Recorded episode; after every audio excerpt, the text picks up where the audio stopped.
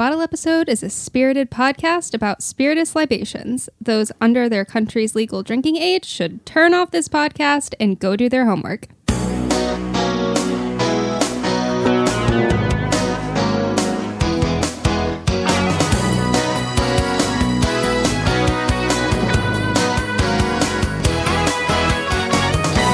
Hey, everybody, and welcome to Bottle Episode, the professional bartender's guide for the cocktail enthusiast. I am Lan Tollison. I'm a professional bartender. And I'm Elise. I'm a cocktail enthusiast. And boy, howdy, do we have a fun guest today. I met this guy at Old Glory towards the start of my bartending career. Old Glory is a bar in Nashville. Uh, he came on as a barback and immediately started crushing it. And eventually he moved up to bartender uh, and crushed it there too.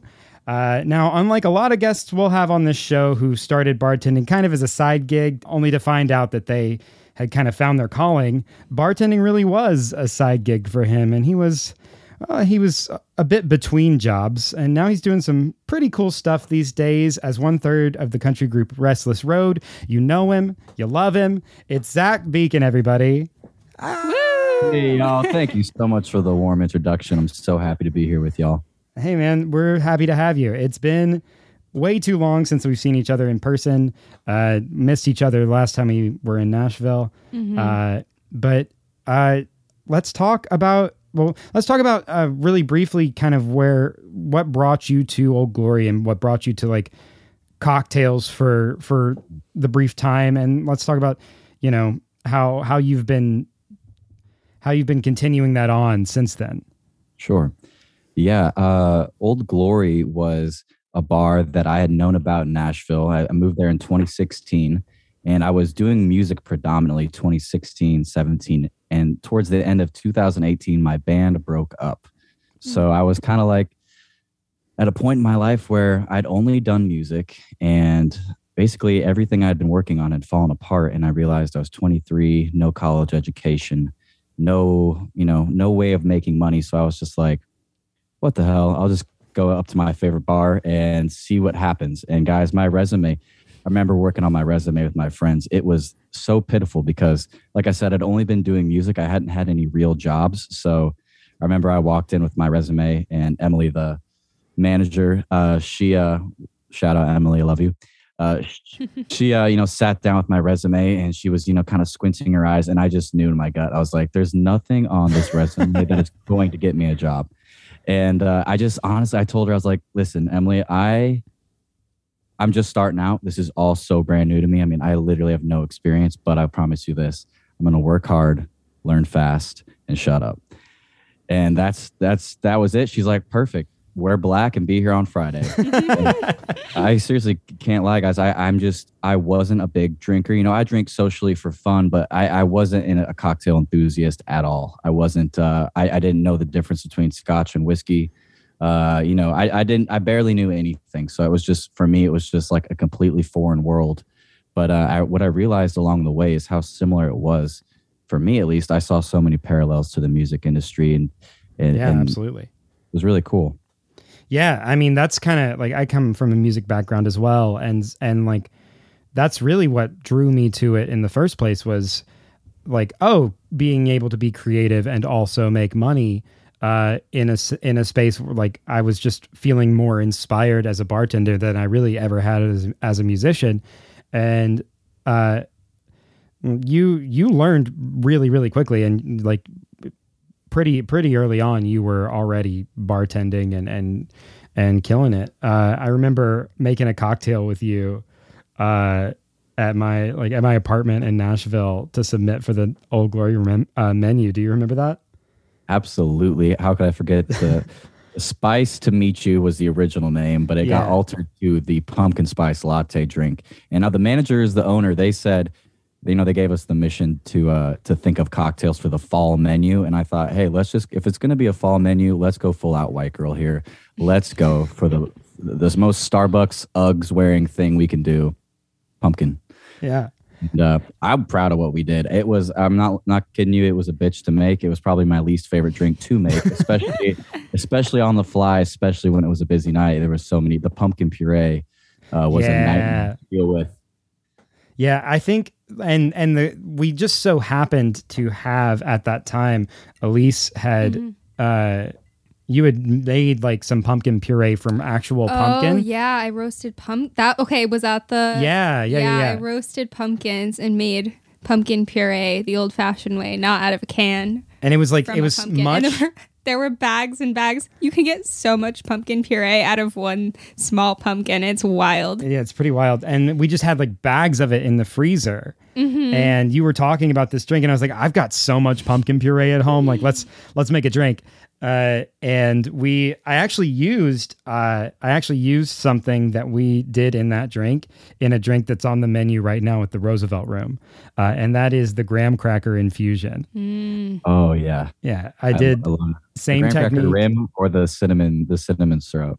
No, we like uh, if you Oh, yeah, remember, we- we, we actually just like pour put graham cracker in like rum Black spiced rum. The yeah. and It's and good. just like I call it an infusion, but basically you're just like dissolving graham cracker in the in the liquor, and it's delicious. And we did it with bourbon.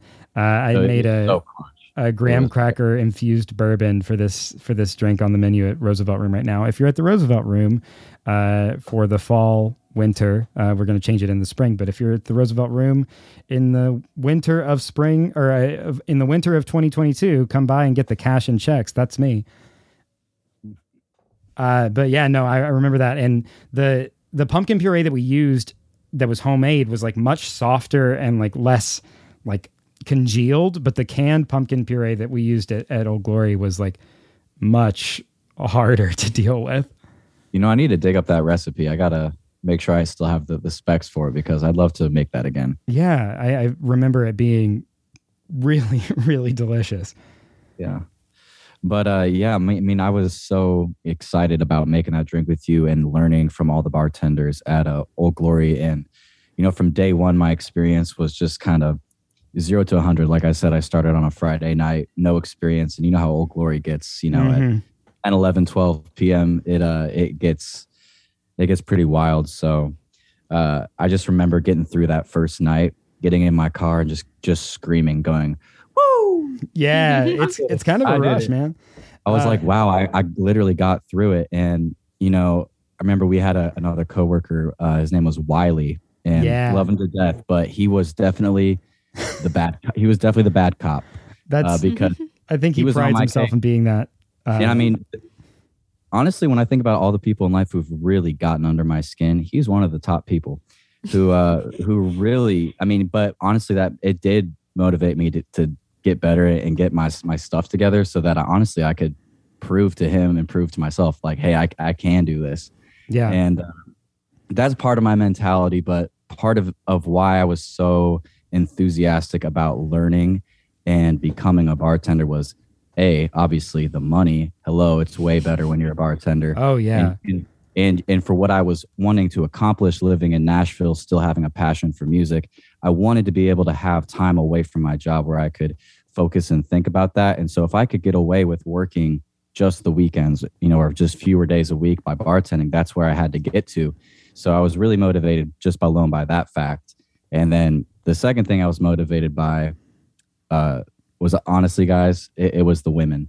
I, you know, there was some good looking folks at, who worked at Old Glory. Uh, you know, Nick uh, was a was a really good looking guy. Me and him hit it off, and Will, and they had so much charisma, and they were such amazing bartenders.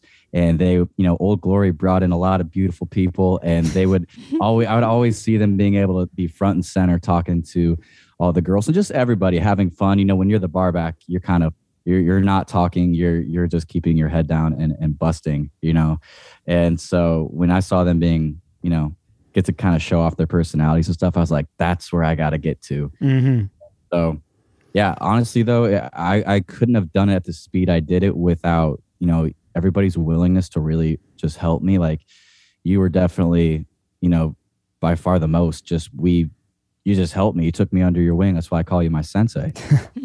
Yeah, you do do that. Uh, yeah, I mean, it was just like it was kind of a no brainer to just like teach to teach you as much as we possibly could because you were so like humble and willing to learn, which I which I really really have always admired about you. Um, so it's it's been cool to watch you like it was cool to watch you like learn and grow as a bartender uh, and it's been cool to see all the stuff that you've been doing uh, these days too uh, yeah man uh, so we're talking uh, partially today about the old fashioned that was the one you wanted to talk talk about uh, and tell me a little bit why you wanted to to talk about the old fashioned today So basically, going into the job having no knowledge of any cocktail except for maybe a margarita. Uh, you know, I got to learn some of the other classic staple drinks, especially in their like their their spirit category. And and as far as whiskey went, whiskey was a, a liquor I I felt like I could drink, uh, and obviously the old fashioned is just that staple whiskey cocktail, and it's kind of one of the simplest, and it's the one of the ones I made the most. It was one of the when people say, "Hey, what's your most favorite drink to make?" Uh, the answer for me is always usually the one that's the quickest and easiest, so I don't have to get behind. my answer is always uh, my favorite drink to make is the one i'm about to drink Yeah, there you go. That's even better. hey, I'm gonna have to write that down. yeah Um, but yes, it just the old fashioned for me has always been old reliable. It's just always there. It's always great. And you know what I've come to realize after making so many, I, I got to the point where I'd make an old fashioned and be like, this is it. This is so refreshing. And when I would go out with my friends to a different bar, I'm telling you, it is so hit or miss with Yeah. old fashions. And I'm mm-hmm. just, it frustrates me because I'm like, this has to be one of the easiest things to make. Well, I mean, let's let's talk about like what the building blocks. Pop quiz, Elise, cocktail enthusiast. Uh, what are the building blocks of an Oh, old fashioned? Uh, there's obviously whiskey. Mhm. Got that one for free. Yeah. Uh, there's bitters Uh-huh. because I saw you pour that in the glass first. Uh huh. And th- is there a little bit of simple? Yep. Just a little bit of sugar. and an ice cube. Yep. Right? Yep. Is there anything else? Am I missing Uh, anything? Nope, you're not missing anything. That is Wow. it. Uh, I mean, an an orange the peel. expressed orange peel Yeah. is what sets it off though if it doesn't have that Yeah. orange i'm telling you that's one of my favorite things actually i learned about cocktails in general was the power of the garnish Absolutely. just the fact that not only yes is it visually stimulating and yes you do drink things with your eyes before your mouth but you the next thing is you you, see, you drink it with your eyes when you look at it and then when you pick it up and you bring it to your face then you drink it with your nose Mm-hmm. because that's the first thing when you put it up to your mouth you, you get that that the orange hits you and it just sets you up for this perfect drink Yeah, and it's it's it's wild, uh, especially with cocktails as simple as the old fashioned. Uh, we've talked about the martini recently as well, and like the these drinks that that don't have that many ingredients, that like expression of the of the citrus oils really does just tie the drink all together. Uh, you know, and it doesn't feel quite complete without it. Um, and yeah, the the old fashioned is is a great example of that. Um, and you know, some people like uh, there are lots of different ways you can make an old fashioned. You know, there's there's the original way, which is uh, bitters, sugar, uh, liquor, and water uh, in the form of ice, and that's like the building blocks of all cocktails that have come since the old fashioned. Uh, but and I, I don't know if you know this part about it, but the reason it's called the old fashioned is that you know, as bartenders do, they take you know they're they're like oh this is a cool recipe but what if i change this thing? Or what if i change that thing? And people started to get so tired of bartenders putting their spin on the original cocktail that they were like i don't want any of this fancy bullshit. I want the old fashioned that you have that you made like 5 years ago. Give me that. Just put it in my glass. That's what i want mm-hmm. uh, let's get back to basics, folks. Uh, and so that's that's why it's called that. And I think the first place it was uh, actually on a menu as the old fashioned is is either I think it's Lexington, Kentucky, but it might have been Louisville. I'm not sure. Um, that's not important. Uh, but yeah, it's and it is so like there are lots of different ways to drink an old fashioned. You know, there's again that original way, uh, the way that you and I both enjoy it, uh, Zach.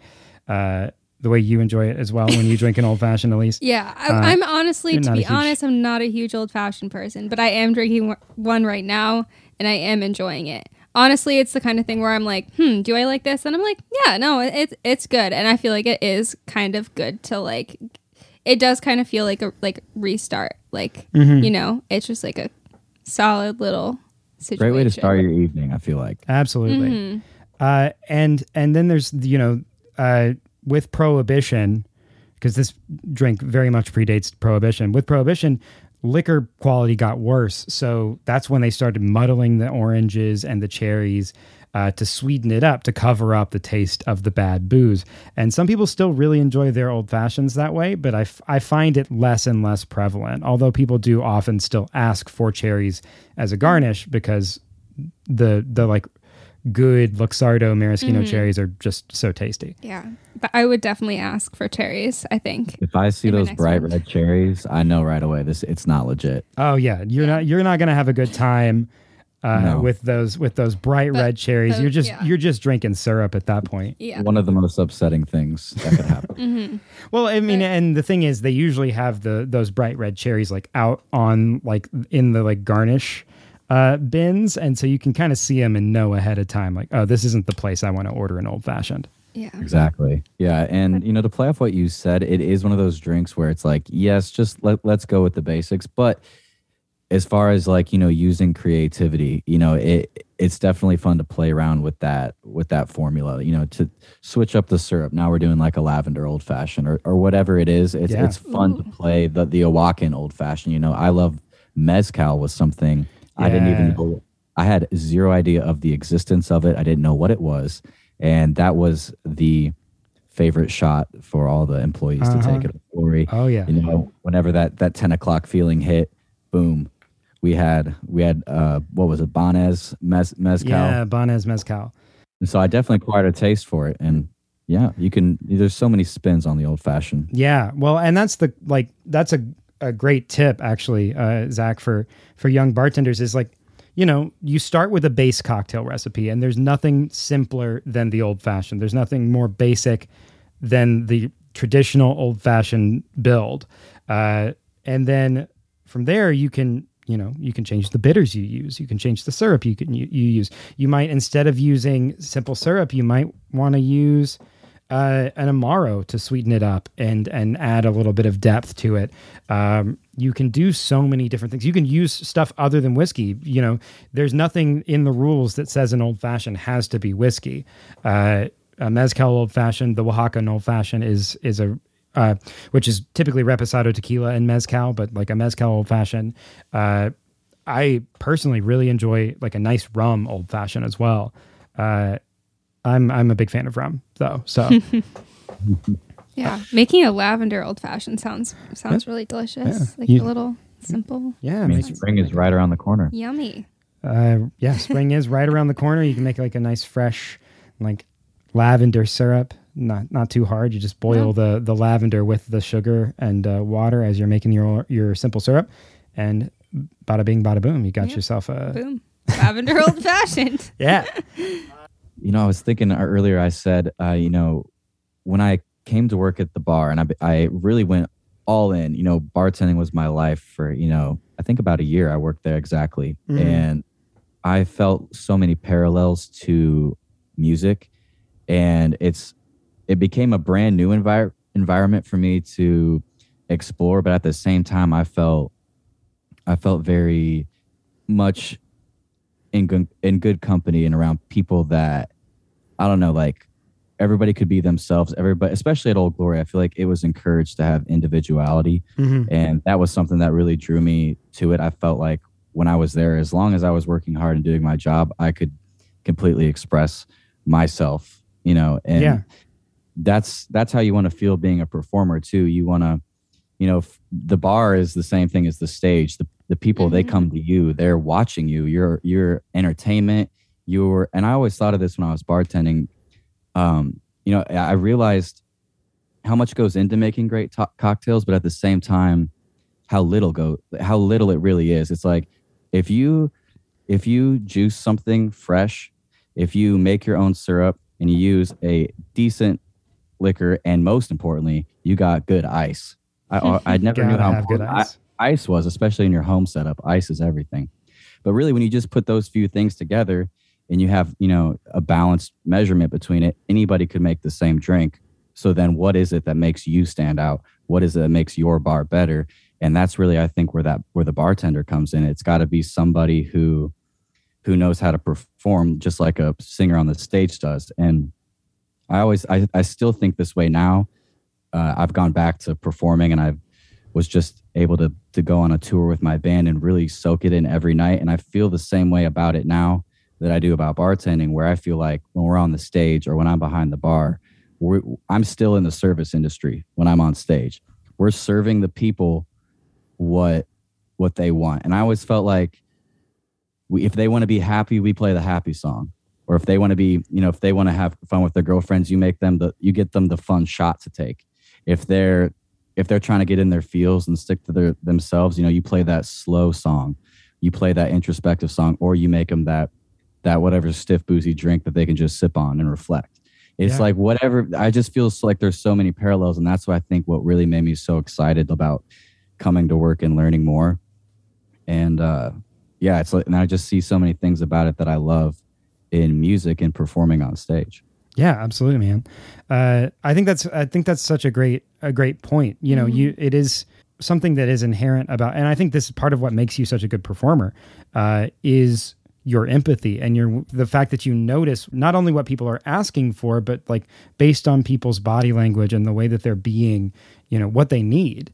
Uh, and i think that that's that's a really really important quality in uh, both a performer and a bartender. Uh, mm-hmm. uh, and you are kind of under that sta- under that like spotlight. And at roosevelt room we actually literally have spotlights on our wells. Uh, and but you also it's so important to remember uh, both in a band and as a part of a, a, bartending team that you are not the star of the show. You know, you're you're an ensemble cast. Uh, you're all working together to create mm-hmm. this beautiful experience. Honestly, it's so funny because I'm I'm gonna jump into this metaphor right here yes, please. Because like I I'm I have a music industry background, but I've always been on the business side. Um, and right now I'm working as a host at Roosevelt Room, and so it is very funny to see like at from that perspective, like managing like the flow of things or like how people experience it um and then also like you know putting on events or whatever like it's like a very similar um kind of like you're using end, the same muscle end like. product mm-hmm. like it's very fun and even just like Lan hearing like what you like to do like it, it feels very um similar um if you're on like the more like behind the scenes organizational production side or whatever, um, like it has a, a very similar feeling to me too. Yeah. Uh, so just like hospitality and performance and vice versa is is uh, very yeah. cool. And it it all kind of boils down to the same thing because I mean, like to to Zach's point, like you can teach anybody to make a drink. It's not that hard at the end of the day uh, if you're if you have the right tools and are using the right you know stuff. But the way that you can make someone feel at a bar mm-hmm. is the thing that really draws me to it. Uh, the reason I feel like these two things, music and bartending, go so hand in hand and feel so similar is that, like, I know for myself, I don't really, I don't think I care what I'm doing as long as I'm making something for someone else.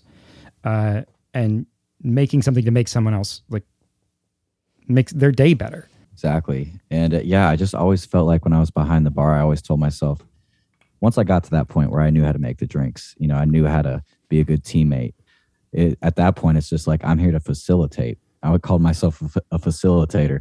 whatever, whatever you know, patron walked through the door, whatever vibe it was, it was about figuring out how to best serve that and yeah, and facilitate that. whatever kind of night they wanted. Yeah, absolutely.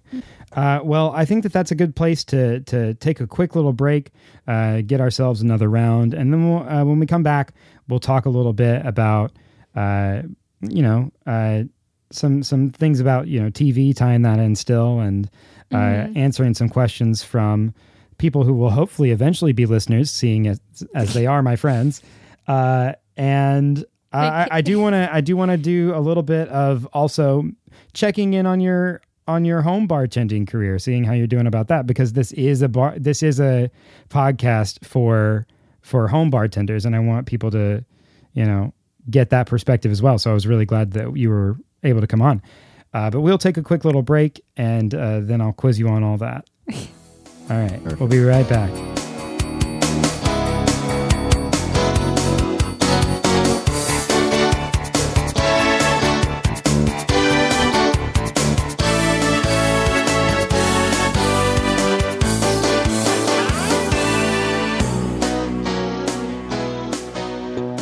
And we're back.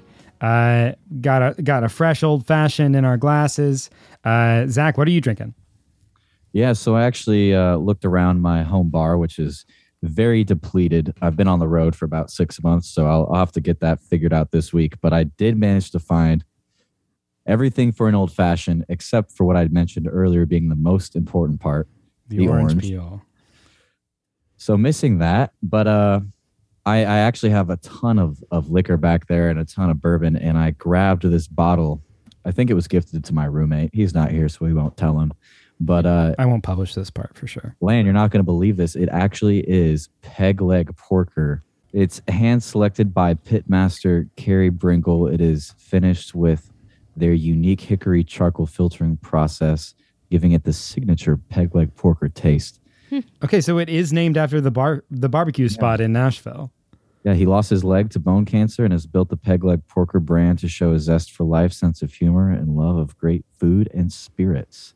That's awesome. That's- that's I love cool. That. Doesn't That's get so more cool. Nashville than that. You really can't get more Nashville than that. The I mean, Peg Leg Porker is probably the best barbecue spot in Nashville. Unless, oh, you you got you you think that them's fighting words? I don't know though. I'm, I'm actually not an expert. Well, there's this guy around the corner from me. He just kind of sets up a thing in front of his house. It's called Promac, Okay, Promax well- Barbecue, and uh, I love I love hidden gems like that. You know, Yeah, that I mean, well, that sounds m- more legit than anything. Mhm. that's one of the beauties of East Nashville. It's very yeah. nice. There's a we're actually drinking Tennessee whiskey right now as well. We're drinking uh, Dickel bottled and bond uh, whiskey right now, and it is my favorite new product. I feel I think they Mhm. released it in 2021, and it's for for the price one of the best bottles of whiskey I think you can find in terms of American whiskey, bourbon or otherwise. So highly recommend everybody go check it out. It's delicious. Uh, so let's talk. I mean, we haven't. We I, I mentioned at the top of this that we had not.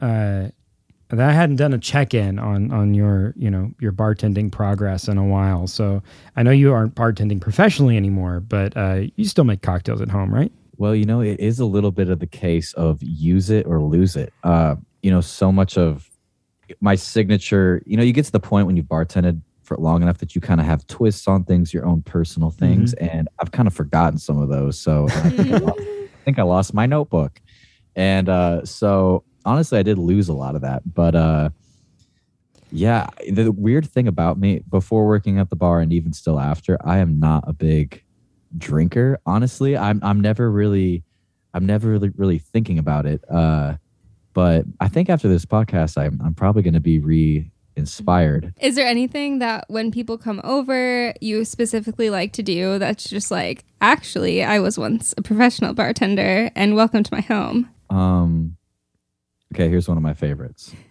Uh, it's for when you have a group of people and it's it's fun. It's it's Okay. a fun it's a fun shot, and it worked every time at the bar. It works. It's just so fun. So you get you get half and half, and you get Licor forty three, and you uh you you shake that up and you make shots out of it, and it's just I think it's one to one and uh, it tastes exactly like a vanilla ice cream cone from McDonald's.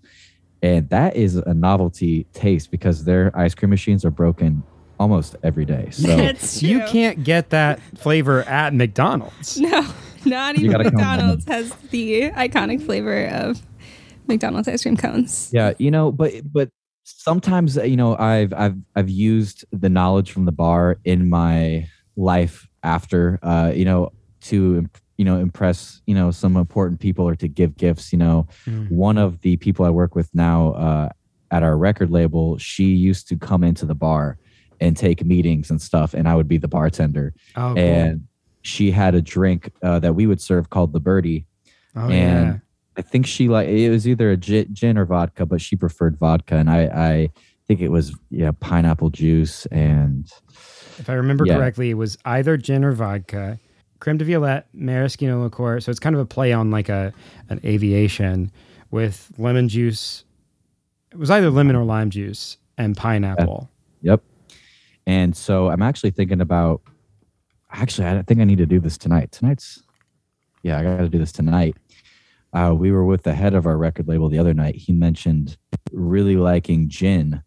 And so I was I was thinking I might whip up one of my favorite gin drinks from Old Glory and, and kind of batch it up and give it to him as a gift. It was called the uh, the second base. It was that gin and Aperol, simple lemon, and it was we had that Thai basil leaf garnish. Oh And it was yeah, so that one fresh. was It so was- good. It was it's such a heavy hitter. Everybody ordered that. And that that for me is a really good drink for someone who is can't really approach gin. It- Yeah, It, was a good gateway gin drink Hmm. for me. yeah. So I might I might batch that up tonight. I think I uh I think I might have all the stuff for it here at the house. So it'll be a fun project. Yeah, you got to do it up. Uh, well, let's let's talk uh, real briefly. So I've I've had every guest on the show so far talk to me about like a misconception that that TV and movies kind of perpetuate about bartending and bar culture. Do you have anything that you see like in movies or TV that just that really bugs you uh, every time you see it, and you're like, that's not how it is. Um I don't know. I don't know. I'm not sure. Uh I guess the biggest thing is people going up and going, "Hey, bartender," or like, yeah, like, th- that's Yeah. that's Like- definitely one of mine. like Uh-huh. the lingo of like, "Hey, bartender, drink here," or hit me with, a, and it's just like Hmm. so like Yeah, I've I've only ever had that happen to me once at a bar where somebody was like bartender, and it's like, oh boy, that's not my name. yeah, like if if I ever heard that working, I would just be like, "You're a dick." Yeah. That's that's the first thing I'm thinking. Yeah, there's just no there's no real world scenario where that is like actually acceptable. Lan, is there one that you haven't yet complained about on this That I haven't so far? I haven't was just gonna open the floor up for you to complain a little bit. Oh yeah, okay. Well, here's the thing. One that I one that I've always had is when when somebody walks up to the bar and says, "I'll have a martini," and there's no follow up. the The bartender is not like, "What kind of martini would you like?" Uh, and they just walk away, and and like three seconds later, there's a martini there, uh, and it's just like the idea that one, there were no follow up questions, and two, that it just appeared three like that the bartender walked up with it three seconds later because it's just that's just not how long it takes to make a drink. Yeah. Um what's the I always think about this with martinis. I I don't like the drink. I, I don't even know.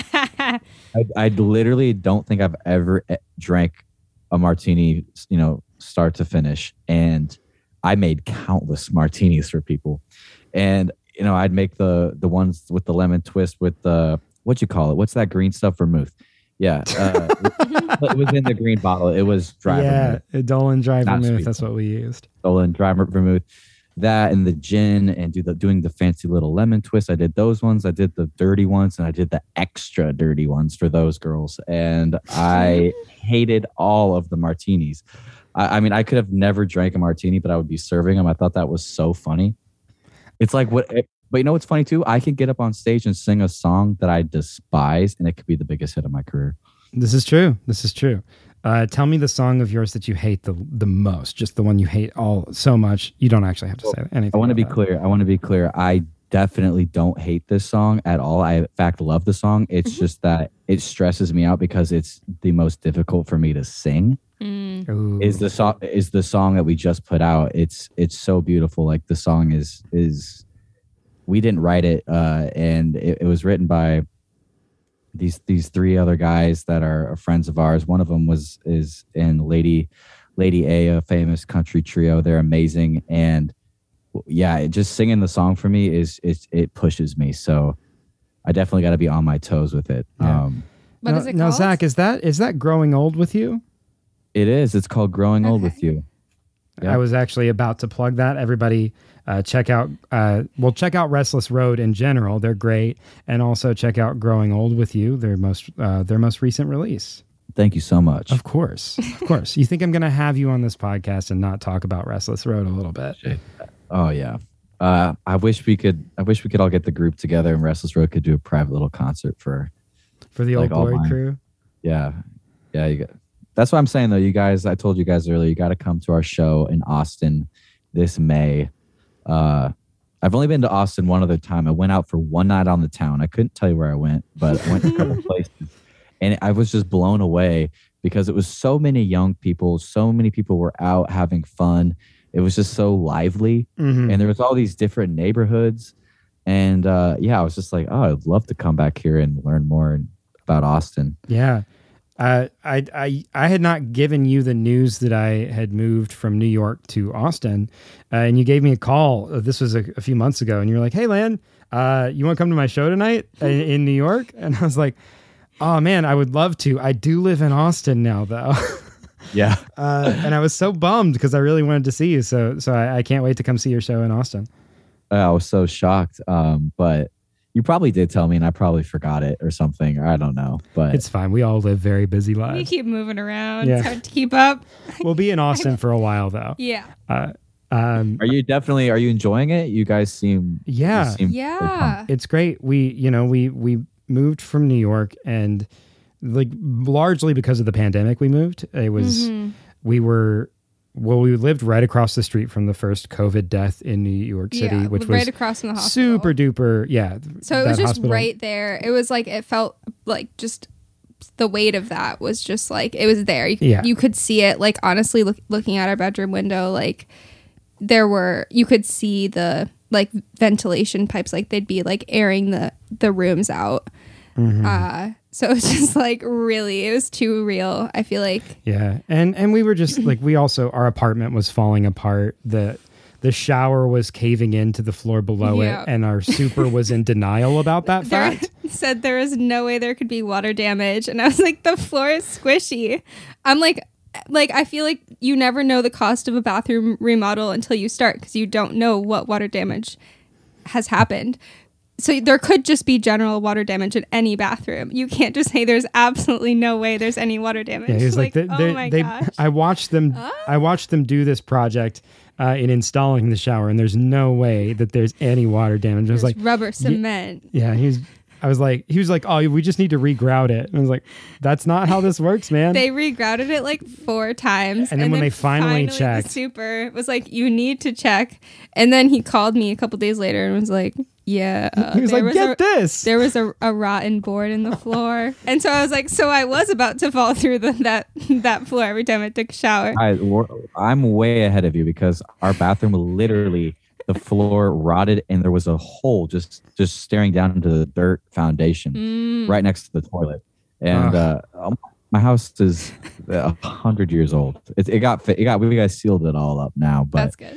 And it wasn't my wasn't my bathroom. It's my roommate's, but yeah, it, it was it was completely. So I, I feel you. Yeah, feel you. Yeah, but, all we're of that to here. say, that's Uh, why we I moved. definitely, yeah, definitely was like, I think Austin is like a phase. Like it's a weird pandemic thing. But honestly, I'm not in a rush to leave. I've really enjoyed it. I love the sun. I love how warm it is. I love how kind the people are here. Um, we fully bought into the Austin lifestyle too. Yeah. We have two cats and a dog. we go Uh, to dog park. It's a whole yeah. thing. It's a whole thing. it's great. Sounds so fun. Yeah, I'm getting really like butterflies. Move to Bring it on. Austin. I, everyone, I, everyone who's from Austin would scream at me for saying that you should move to Austin. I feel like, but move to Austin. Yeah, move to Austin. Give like give us like enough money to buy a house. That'd be awesome if anybody wants to do that. Uh, let's get into the final segment, which is uh, uh, questions from quote unquote listeners, because we still have not released an episode. Future listeners. From future listeners, the people who are uh, my followers on Instagram. Uh, and let's talk about the first one. It's a very important one, and I want to hear your thoughts on it. Uh, from Eve, uh, Eve asks, "How does one tip appropriately at a bar?" I mean, I always looked for the 20%. I expected 20% or higher every time. Twenty percent. That's you heard it here. Well, you didn't hear it here first, uh, but but you heard it everywhere. you've heard first it everywhere for so long. One more time for the people way in the back. Uh, I always, I mean, there, there's, there's different protocols in this. Different people, uh, different people think differently about this. But like, like some folks are like, well, I tip on the subtotal, and other people are like, I tip on the tax. I always just look at the final total. I move the decimal over, multiply that by two, and mm-hmm. round up because I don't want to do, mm-hmm. I don't want to do cents math. I just round up to whatever. I usually add, tack a couple extra dollars on there anyway uh, getting it to like 25 or 30%, but I'm in the service industry, so I always want to make sure that pe- the Mm-hmm. Yeah. other people that are serving me are taken care of. Yeah. But 20% Well, is like kind of the minimum for me. Yeah. Oh yeah, yeah. I, if if I didn't get twenty percent, I'd be like, what what happened? Yeah. Which and is- honestly, tip more. Yeah. Like, I feel like the rounding up, like, if you, let's say your tab is like, let's say you bought a drink or whatever, it comes to like $18. I'll just be like, okay, $20 Yeah, what would it be for twenty dollars? That's four. Because that's easy because it's, you know, Mm-hmm. two times. Yeah, I always typically round to like the nearest five, and then or not the nearest five, but Yeah. like the greater five, Yeah. and then so tip twenty percent on what that would be. round up, uh, I feel like is the appropriate way. Mm-hmm. And I know um, your conversation with Care about there being Yeah. Thing. I know at Roosevelt Room there's a one one dollar per person thing. Like I feel like if there's any extra charges for like healthcare or like safety of workers, don't complain about it. Yeah, yeah. I Don't mean, we're all jerk. just like these are these are rough times, and we're all just doing the best we can to to make sure that like Yeah. owners of bars are just doing what they can to take care of people, which is which should be nothing but applauded at this point because Mm-hmm. this it's so easy to take advantage of people as a bar owner. Uh, because you don't have to pay your people a living wage, and it is on the guests of whatever establishment that you run to pay people's wages in a mu- in a very direct fashion. Uh, so you know any any effort that a bar is making to like support their staff uh, should should only ever be applauded. So yeah, we're always we're always looking for that twenty percent. I'm not I'm not gonna be like oh you know like fifteen is always like oh man like get with the times, but uh You should ha- tip as much money but as you can. but yeah I mean you decided to go out tip appropriately. It's part of it in the United States at least. Uh, if you're not in the United States and you don't have tipping, uh, what's that like? yeah. That would be cool if we didn't have to rely on tips. But yeah, that's that's the long and short of that one. Uh, and then I've got one more for you, Zach. This comes from Dylan, uh, who asks, "Do you care what someone does with their garnishes after you hand them their drink?" Why'd you mess up my flower? um, I guess if they just take it out and I guess it would be annoying to me only if they take it out and like throw it on the bar. And so there's just like a piece of orange peel just sitting on the bar like, you know what I mean? To take something out like that would be weird. Yeah, But I, I don't know if I'm really I mean if it's olives and you eat the olives or you eat the cherry or you I, I, I don't know. Uh, If you don't eat the cherry, What are you wrong with doing? you? That's Yeah, a what- that's a I'm always free so con- snack. I'm always so confused when people don't eat their cherries or their olives. I'm just like, Why did you order that? yeah, That's delicious. it's your drink, not mine, you know? that's So- true. Uh, but that's that's kind of how I feel too. Is as long as you're not like making a mess, then then you can kind of do whatever you want with your garnish. Like if it's uh, if it's a nice lemon twist and it's resting on the side of or like on the rim of the glass, and you want to stick that in your cocktail, great. If you want it just completely out of the way, and you've got like a napkin or a coaster that you want to put it on, that's awesome. That's fine. Uh, Yeah. I mean, definitely don't like toss it on your bartender's mat or like Mm-hmm. on on the the bar top if there's nothing to like protect the surface that it's on. Uh, but if you've got like a barrier between the garnish and the bar top, then Mm-hmm. I think that it's absolutely fine to do whatever you want with it. Yeah. Also, because I hate when garnishes hit my nose. Mm-hmm. That's my biggest pet peeve. So I feel like a lot of times I have to like hold the garnish while I'm taking a sip. For sure. Um, which I know, like with your your drink on the that you were talking Mm-hmm. about earlier, has like flowers in it, which adds such a lovely aromatic um, But it can get in the component. way. But they it was kind of hitting my nose. But I was like, oh, I want it in here because every time I take a a sip of the drink, like I get this beautiful floral scent and it's wonderful and lovely. But yeah, it keeps hitting my nose. So I didn't want to take it out.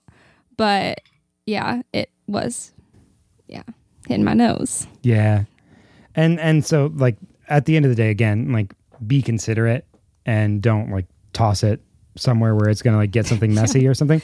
Throw it at your bartender. But yeah, definitely don't throw it at your bartender's face.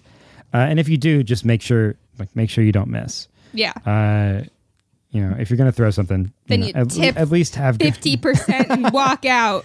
uh, and use that as an excuse to be to be mean. Uh, oh, I tipped well. I feel like there are people like that too, which is wild to me. Like the folks who are like, "Well, I tipped like I've ha- like, I've definitely had those folks who who like come into the bar and are like extremely rude, uh, and then tip like like thirty percent, and I'm like, what what was the point of all this? Or there's like I Has that ever owe happened to you, Zach? Not that I can remember. Really? No. Yeah, no, that's happened to me a few times where somebody's like somebody's just like extremely rude and then tips really well, and I'm just like expecting them to stiff me, and then it's like, huh, is this like is this a thing they do where they where Does they're this just mean I'm the asshole? maybe Or they're like, I'm demanding, and so I'll pay for that. Yeah. Or like I yeah pay I- for the service that I get, and I'll I don't know. demand such. uh, i- if this is something that you do, listeners, uh, first of all, shame on you. But second of all, If I- you're mean and rude, send me tip send well. like I won't I won't publicly shame you, but like DM send me d- DM me if you want to create like a burner account and DM me so I don't actually know who you are. That's fine too. But like I'm curious as to like the motivation behind that. And I think it's like very much boomer behavior. yeah. Uh, it's pretty boomer. Probably don't think that they're even doing it, you know? They probably don't, but but like I feel like rudeness and bad tipping often go hand in hand. So it's very odd to me when someone is rude and then decides to tip well, because that that just feels those or is two that things. just a flex? It you're might rude, just be and then you're like, and I have money. I think you're onto something. No, I think you're onto something. yeah, I think that I think it's just like a it's like a power thing that people do sometimes. Uh, but Zach, you know what? It has been so fun to have you on the on the show, uh, talking with you, catching up a little bit. It really has been too long. Uh, before you go, do you have anything that you would like to plug? Obviously, we talked about Restless Road, but you can plug it again. Yes, you know, uh, thank y'all for having me. Uh, yeah, my my band Restless Road, we just put out a new single called "Growing Old with You." Uh, it's been out for a few weeks now, and it's you know been amazing journey so far with the song. So y'all go check that out. We're actually going on tour as well as I mentioned, the Bar Friends tour. Tickets are on sale right now at restlessroad.com. Bring your friends. We'd love to meet you. And uh, yeah, thank y'all for having me on the show. I really, really appreciate it. Yeah, of- Yeah, of course. that's It was it was such a pleasure to talk to you, man. Uh, and yeah, definitely check out Restless Road. They're a great group of guys. Uh, and Elise, do you have anything that you want to plug? Um, I have a lot of stuff to plug, so uh, you can just find me on Instagram at elise.nye. Uh, I have a ton of different things in my bio right now, but the biggest thing is if you like listening to podcasts, I do have another podcast called World is Burning. It is about the climate crisis, but we try to make it fun and relatable. Um, so if you're worried about the world uh, and it stresses you out, listen to this podcast, make a drink, and then listen to my podcast. I have a vintage shop which will likely be rebranded as Heist Vintage by the time this this episode airs. Um, so if you like vintage, sustainable, uh, sustainable fashion, etc., uh, I I'll have a good little little shop for you to check out. Yeah. Uh, and as far as things for us to plug, if you have questions for us here at Bottle Episode, uh, you can email us at bottleepisodepod at gmail.com or DM us at Bottle Episode Pod on Instagram. And if you have any, uh, if you have any uh, desire to see like a recipe for the for the cocktail, uh, that'll be in the show notes. And also, we'll have a tutorial of that on uh, Bottle Episode Pod at uh, TikTok. On TikTok. Bottle email us at bottleepisode at tiktok.com. Um, Uh, Yeah. Well, thank you all so much for joining us uh, at Bottle Episode. Uh, we'll be back in a couple weeks with another episode, another cocktail, and another uh, wonderful person to talk to. Uh, we'll see you then.